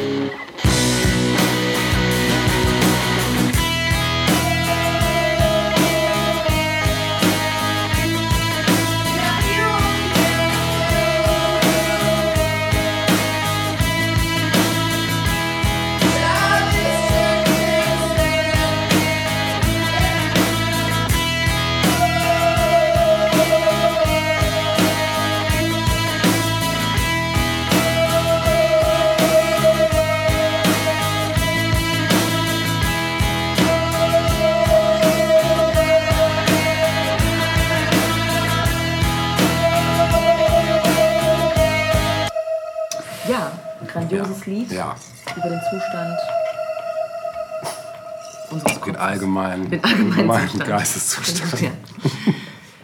Gut. Ähm, Buch haben wir noch nicht gehabt. Nee. Nee, höchste bitte, Zeit. genau. jetzt, jetzt ja, Wenn ich. Äh, ich weiß, dass du die Serie geguckt hast, glaube ich, weil wir darüber gesprochen haben, ob sie für mich zumutbar ist. Ja. Was so den Horrorpegel betrifft. ja, Ratchet. ja. Hast du geil. gesehen? Ja. Kennst du den Hintergrund zu Ratchet? Ja, ich weiß, dass es ähm, die Geschichte der äh, ähm, psychiatrischen Leiter, äh, Anstaltsleiterin aus einer Flug übers Kuckucksnest, die Vorgeschichte eigentlich. Soll es sein, genau. Und ich dachte mir, gucken wir uns doch mal das Original an. Ja. Als Buch. Hast du das Ja. Buch gelesen? Nein. Hast du den Film heute noch dabei oder nächste Woche? Nein, habe ich nicht Verfilmung? dabei. Ich hatte ihn auf meiner Liste erst, aber Mhm. er ist dann gewichen. Ja. Gewichen? Ja. Okay. Er musste weichen. Er musste weichen. Ja, einer flog über das Kuckucksnest. Mhm. Äh, Im Englischen One Flew Over the Cuckoo's Nest. Von Ken Casey, den du hier auch schon mal ein bisschen vorgestellt hast, Ja. falls du dich erinnerst. Ja, weiß ich noch. Ähm, und zwar, ja, wann denn? Boah, das ist gemein. Wann denn, Ich ey? fand, das war ein sehr interessanter Beitrag damals von dir in einer unserer 60er Jahre. äh, Ah, Episoden. alles klar. Mhm. Ne? Ja. Äh, Mary Pranksters Ja, mhm. und Klar. Hier Acid-Tests Genau, und so weiter. Das genau. hat er ja quasi angestoßen. Ja. Ne? Mhm. Und bevor er das getan hat, hat er erstmal ein Buch geschrieben. Nämlich den Roman Einer flog über das Kuckucksnest. Krass, ja, stimmt. Ja, das war das, was er davor gemacht hat. Da war er nämlich auch schon recht produktiv. Mhm. Ja. Der Roman ist erschienen 1962 Mhm. und ähm, dem Roman wiederum vorangegangen war ähm, seine Kenntnisse, die er hatte, im weitesten Sinne, als Aushilfspfleger in einer psychiatrischen Klinik. Ah, krass, ja. Ja, und daraufhin hat er dann den Roman geschrieben, 1959, der eben drei Jahre später veröffentlicht wurde. Mhm. Ähm, als der Film veröffentlicht wurde, mh, begann bereits ein, ja, wie wir wissen, Bretterwandel in der, Gesell ich sag mal, in der westlichen Gesellschaft. So, ne? Ähm, und in der, in der breiten Öffentlichkeit, Stichwort Bürgerrechtsbewegung etc. Ja. Ne? Und zu dem Zeitpunkt begann auch sicherlich auch der Blick auf Psychiatrien ein anderer zu werden. Ja. Ne? Ähm, aber das, was wir hier äh, in Form eines Romans erzählt bekommen, ist der Alltag in einer Psychiatrie aus der Sicht von Ken Casey, muss man sagen, Ja. ähm, wie er es erlebt hat. Ja, ähm, zum Plot. Der Roman wird erzählt aus der Sicht von Chief Brompton, einem großgewachsenen Mann, der Patient in einer Psychiatrie ist. Er ist zur Hälfte Indianer und lebt äh, schon relativ lange in dieser Einrichtung. Ähm, ja, er ist dort erstmal ein Patient unter vielen. Das, was ihn ein bisschen besonders macht, ist, dass er vorgibt, taub zu sein Ja, genau. ähm, und nicht zu sprechen. Ja? Er kann, er kann hören, er kann auch sprechen, aber Wie wir dann äh, erfahren. bitte, Wie wir dann erfahren. wie wir dann erfahren, genau. Ähm, es äh, bietet ihm aber auch gewisse Vorteile, weil er eben da diesen Job, sage ich mal, hat in, auf seiner Station, dass er halt putzt. Ne? Er putzt halt und darf eben auch die Besprechungsräume säubern, während dort Besprechungen des Personals stattfinden. Die denken halt, der hört eh nichts, ne, der Typ, aber er hört natürlich alles und denkt sich so seinen Teil. Ähm, ja, er beschreibt zu Beginn des Romans seine Station und die weiteren Patienten und Bewohner dort. Ähm, sie werden hauptsächlich unterteilt in zwei große Gruppen. Einmal die Akuten, äh, die dort sind. Das sind Leute, von denen angenommen wird, dass sie geheilt werden können. Und es gibt die chronischen, the Chronics, die unheilbar ähm, dort sind und im Prinzip auf Lebenszeit in der Anstalt sind. Und auch da gibt es nochmal so ein paar äh, Abstufungen. Ja, das beschreibt er eben. Und ähm, auch die Bewohner selbst, ich sage einfach mal Bewohner, weil sie leben dort einfach, ja, ähm, werden auch nochmal genauer beschrieben. Da gibt es zum Beispiel Billy Bibbit, das ist so ein junger, schüchterner Typ. Äh, Harding ähm, ist, fällt sofort auf, weil er sehr gebildet ist und wie sich herausstellt, vermutlich auch homosexuell, was er unterdrücken muss äh, in den 50er Jahren. Ähm, dann haben wir Martini, ist ein Typ, der halluziniert, ja. Und ähm, ähm, ja, und eine Person, die dort auch eben äh, im Fokus steht, ist die Stationsleiterin, ja, die resolute Oberschwester Ratchet. Und alle fürchten sich vor ihr, auch wenn sie auf den ersten Blick freundlich wirkt. Also sie hat eben so dieses sehr kontrollierte an sich und alles läuft bei ihr nach Plan. Ähm, und dann ist sie auch freundlich, oberflächlich, aber alle wissen eben, dass sie auch anders kann. Also da muss sie nur mit Elektroschocks drohen und schon ähm, hat sie die Gruppe im Griff. Ja. Sie wird unterstützt von anderen Schwestern und äh, von äh, Krankenwärtern. Es sind vor allem drei Krankenwärter, die auch immer wieder auftauchen und so ein bisschen, man hat fast den Eindruck, die Schlägertruppe sind, die sie so äh, auf der Station hat. Ähm, ja, was wir auch erfahren ist, ähm, die, ähm, im, im Verlauf des Romans ist die äh, Lebensgeschichte von Chief Bromden. Also was hat überhaupt dazu geführt, dass er dort gelandet ist. Ja? Genau. Ähm, naja, auf jeden Fall ähm, wird auch schon relativ zu Beginn deutlich, und das ist das, was diesen Film, äh, dieses Buch auch massiv vom Film unterscheidet, ähm, dass äh, Chief Brompton Dinge sieht und glaubt, die nicht real sind. Irgendwann fällt das auf und du denkst, oh krass, also, weil zuerst denkst du, ah, so wie er Dinge beschreibt aus seiner Sicht, das alles recht äh, rational und beobachtet gut, aber irgendwann merkst du, okay, das, was er da jetzt gerade beschreibt, ist vielleicht doch nicht ganz real. Ne? So, naja, jedenfalls ist dort alles sehr geordnet, auch der Tagesablauf sitzt, bis eines Tages ein Neuzugang dazukommt. Randall Patrick McMurphy. Das ist ein Typ, der kommt da rein wie so ein Cowboy, ja? breitbeinig und selbstbewusst fordernd, rebellisch Ja. und ungebildet bis zum Anschlag. So, ne? Und alle so, oh, what? Was ist mit dem los? Ne?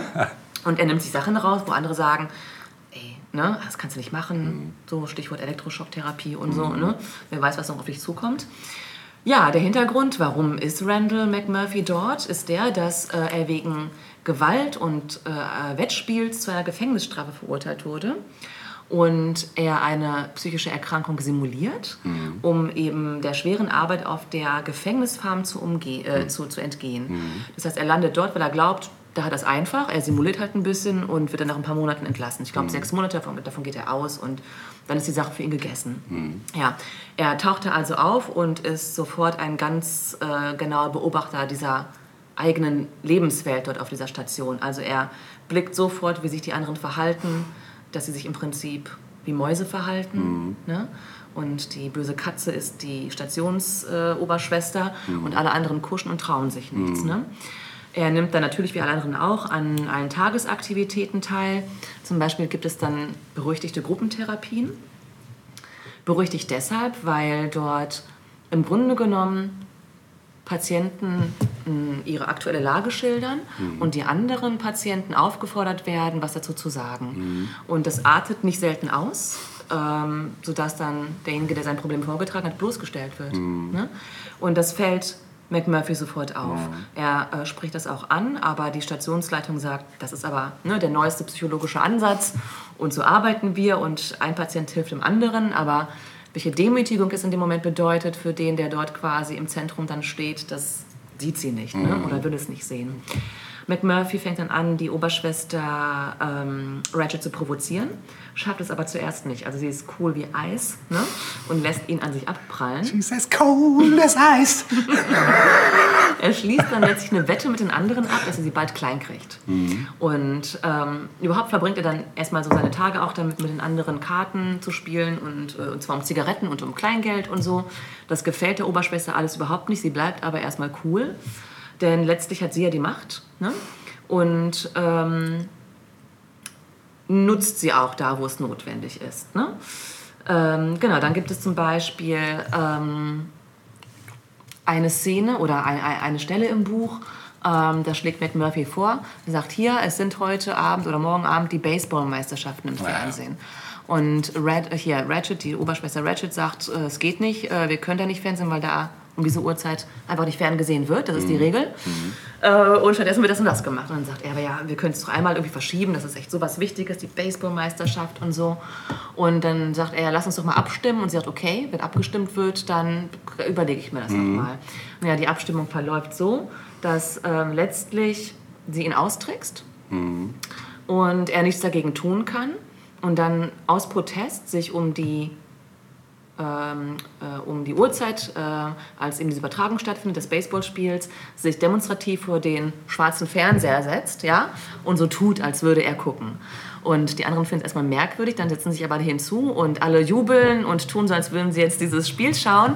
Und sie hat letztlich verloren. Ne? Also gut, sie konnten das Spiel nicht sehen, aber äh, sie haben sie in dem Moment schon auch ein bisschen klein gekriegt. Ne? Ja. Äh, ähm, er versucht auch immer wieder seinen Willen durchzusetzen und auch den Willen der anderen. Ähm, Und die anderen sind aber noch sehr zögerlich, weil sie sagen, okay, du bist vielleicht irgendwann raus, aber wir bleiben ja hier. Also wir tragen dann die Konsequenzen. Wir müssen hier irgendwie unseren Alltag verbringen, unser Leben verbringen. Ne? Und irgendwann versucht er so ein, ähm, vielleicht kannst du dich daran noch erinnern, so ein, so ein Waschbecken oder sowas in der Art, so ein super schweres zu heben und kann das halt nicht, ja.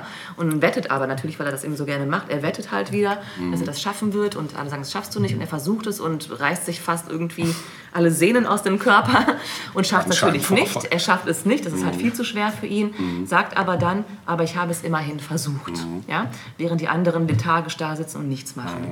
Äh, aber mit der Zeit merkt man auch, die anderen werden mutiger in dem, was sie so machen. Und ähm, ja, dann kommt es irgendwann zu so einem Knick äh, in seiner Zeit oder während seiner Zeit dort, als er nämlich erfährt, dass er die Anstalt eben nicht so ohne weiteres verlassen kann, wie er sich das gedacht hat. Ähm, nämlich nach Ende seiner originären Haftstrafe. Nein, die Klinikleitung mit der Oberschwester Ratchet, die beiden entscheiden nämlich, ob er gehen darf oder nicht. Und das ändert sein Verhalten. Also er, auch er passt sich jetzt an. Ähm, und in dem Zusammenhang erfährt er dann aber, dass viele andere, die dort sind, tatsächlich freiwillig dort sind und nicht äh, auf die Entlassung warten müssen, sondern eigentlich selber gehen können. Und das kann er überhaupt nicht verstehen. Er kann nicht verstehen, also sie versuchen ihm klarzumachen, dass sie Angst haben vor der, vor der realen Welt, vor der Welt da draußen. Und er sagt, wovor habt ihr Angst? Wovor habt ihr Angst? Ja? Und es ist ganz interessant zu sehen, wie äh, er völlig furchtlos ist und die anderen durch die Erfahrungen, die sie mitbringen, vielleicht auch durch das, was ihnen eingeredet wurde teilweise, ne?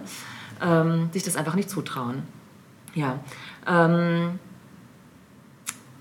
dadurch, dass er sich jetzt selbst auch ein bisschen anpassen muss, in der Hoffnung, dann irgendwann rauszukommen, ähm, sind die anderen enttäuscht, weil sie denken, okay, das ist so ein bisschen unser Messias eigentlich gewesen, unser Anführer, der uns hier vielleicht, ja, das war plötzlich so dieser Typ, der sich was traut. Ja, ne? genau. Und ähm, das sieht er dann irgendwann auch, das wird ihm auch bewusst. Und er plant dann für sich und die anderen einen Ausflug auf einem Boot. Mhm. Und das kriegt er auch irgendwie hin, dadurch, dass er da irgendwie so ein paar Sachen vortäuscht und Mhm. äh, hier und da rumbettelt und dann sagt auch, hier, Schwester Ratchet ist okay. So, und ähm, das ist auch ein ganz schöner Part im Roman.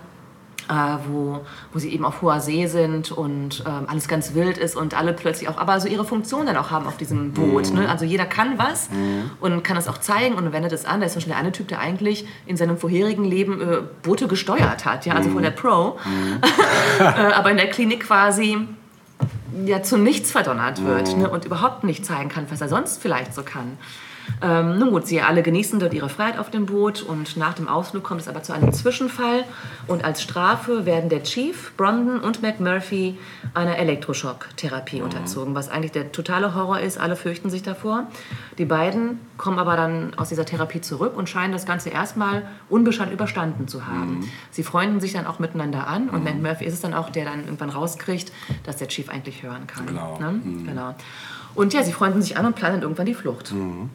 Und da sage ich erstmal nicht mehr. Ja, Ja? ich gut. So, hast du den Film gesehen und das Buch gelesen? Nein, ich oder? habe nur den Film gesehen. Okay, ich muss dazu sagen, ich habe das Buch erst in diesem Sommer gelesen. Ah, okay. Obwohl ich es, ich habe mal zurückgerechnet, wahrscheinlich fast 20 Jahre in meinem Bücherregal stehen hatte. Manchmal ist das so. Manchmal verstecken sich Bücher da, die man irgendwann geschenkt bekommen hat oder selbst gekauft hat. Und irgendwie, dieses Jahr war endlich die Zeit gekommen, wo ich du es alles für Bücher habe. da versteckt hast in deinem Regal. Ja, da sind so ein paar, die man, naja, noch nicht so gelesen hat. Ne?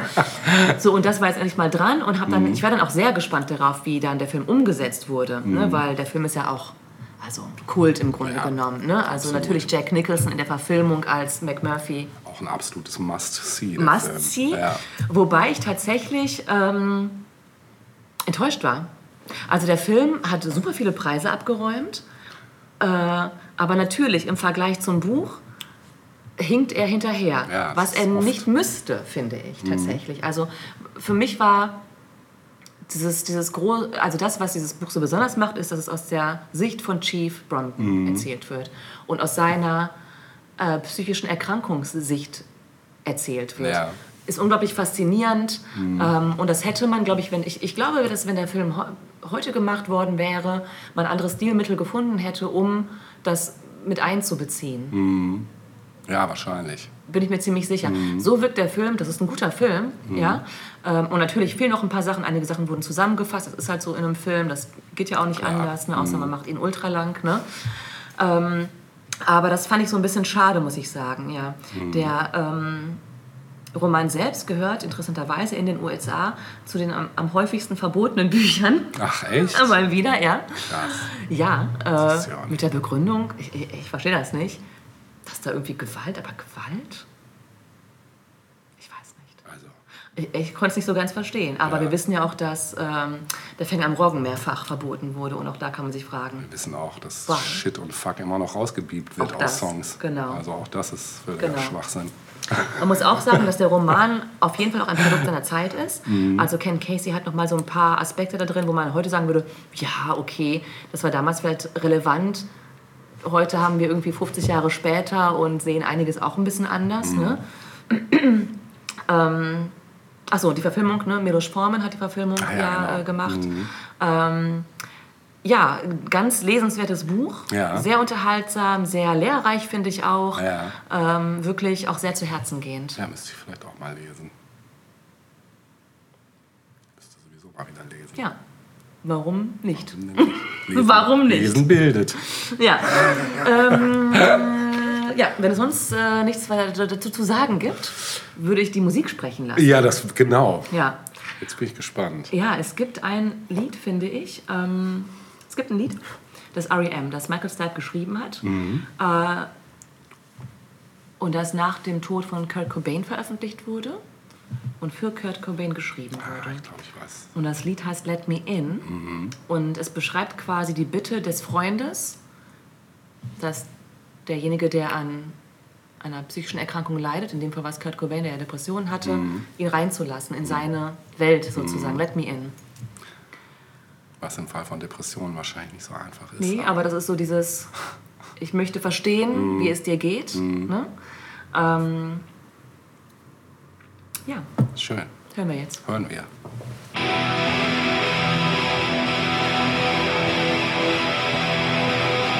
Yeah, stars drip down like butter. Promises you see. We hold out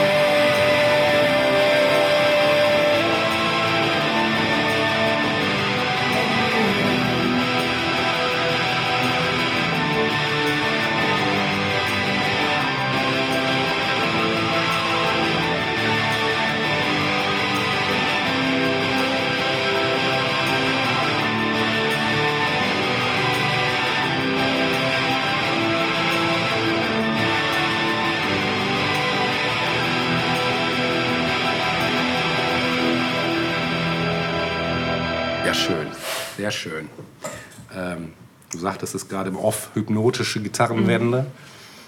Wir haben einen kleinen Stilbruch. Jetzt noch mal zum Ende, ganz kurz nur. Ich wollte noch zu einer crazy deutschen Band kommen, die ich vorletztes Jahr entdeckt habe. Ähm, klingt immer so, habe ich entdeckt. äh, nein, bin ich drüber gestolpert. Entdeckt. Ich bin Entdecker, voller ja. Entdecker, ja. Ich bin drüber gestolpert, sagen wir es so. Auch hier war der YouTube-Algorithmus wieder, hat mich wieder erwischt. Und zwar geht es um die Band mit dem lustigen Namen Die Kerzen. Schon mal gehört? Äh, Die wurden 2017 von den vier Musikern Felix Keiler, Jelena von Eisenhardt-Rothe, Fabian Rose und Lukas Wojatschke in Ludwigslust im tiefsten Osten gegründet. Ähm, ja, Keiler, Rose und Wojatschke wuchsen dort auch auf und äh, die Frau Jelena kam dann, äh, stammt aus Baden-Württemberg und kam für ein freiwilliges soziales Jahr nach Mecklenburg-Vorpommern und hat sich dann der Truppe angeschlossen.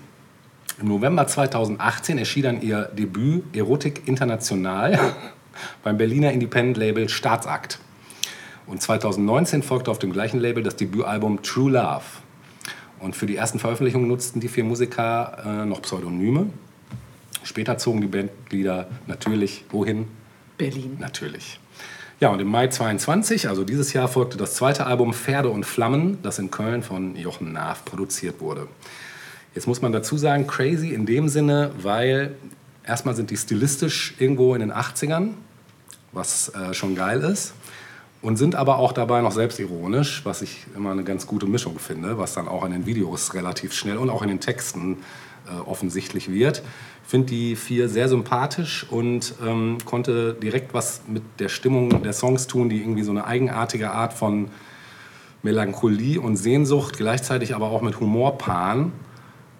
Das hören wir uns jetzt nochmal abschließend an. Als Rausschmeißer hören wir den, meinen persönlichen Favorite, Hit True Love von der Platte True Love und sagen Crazy. Achso, crazy. Crazy. Das sagen wir zuerst. Ja, Das was war das crazy ride? Crazy Ride heute. Ja. Wir freuen uns schon auf nächste Woche. Ja. Ne? Geht's ganz verrückt weiter. Auf jeden Fall, wenn es wieder heißt. Tausend Jahre Pop Kultur. Tschüss.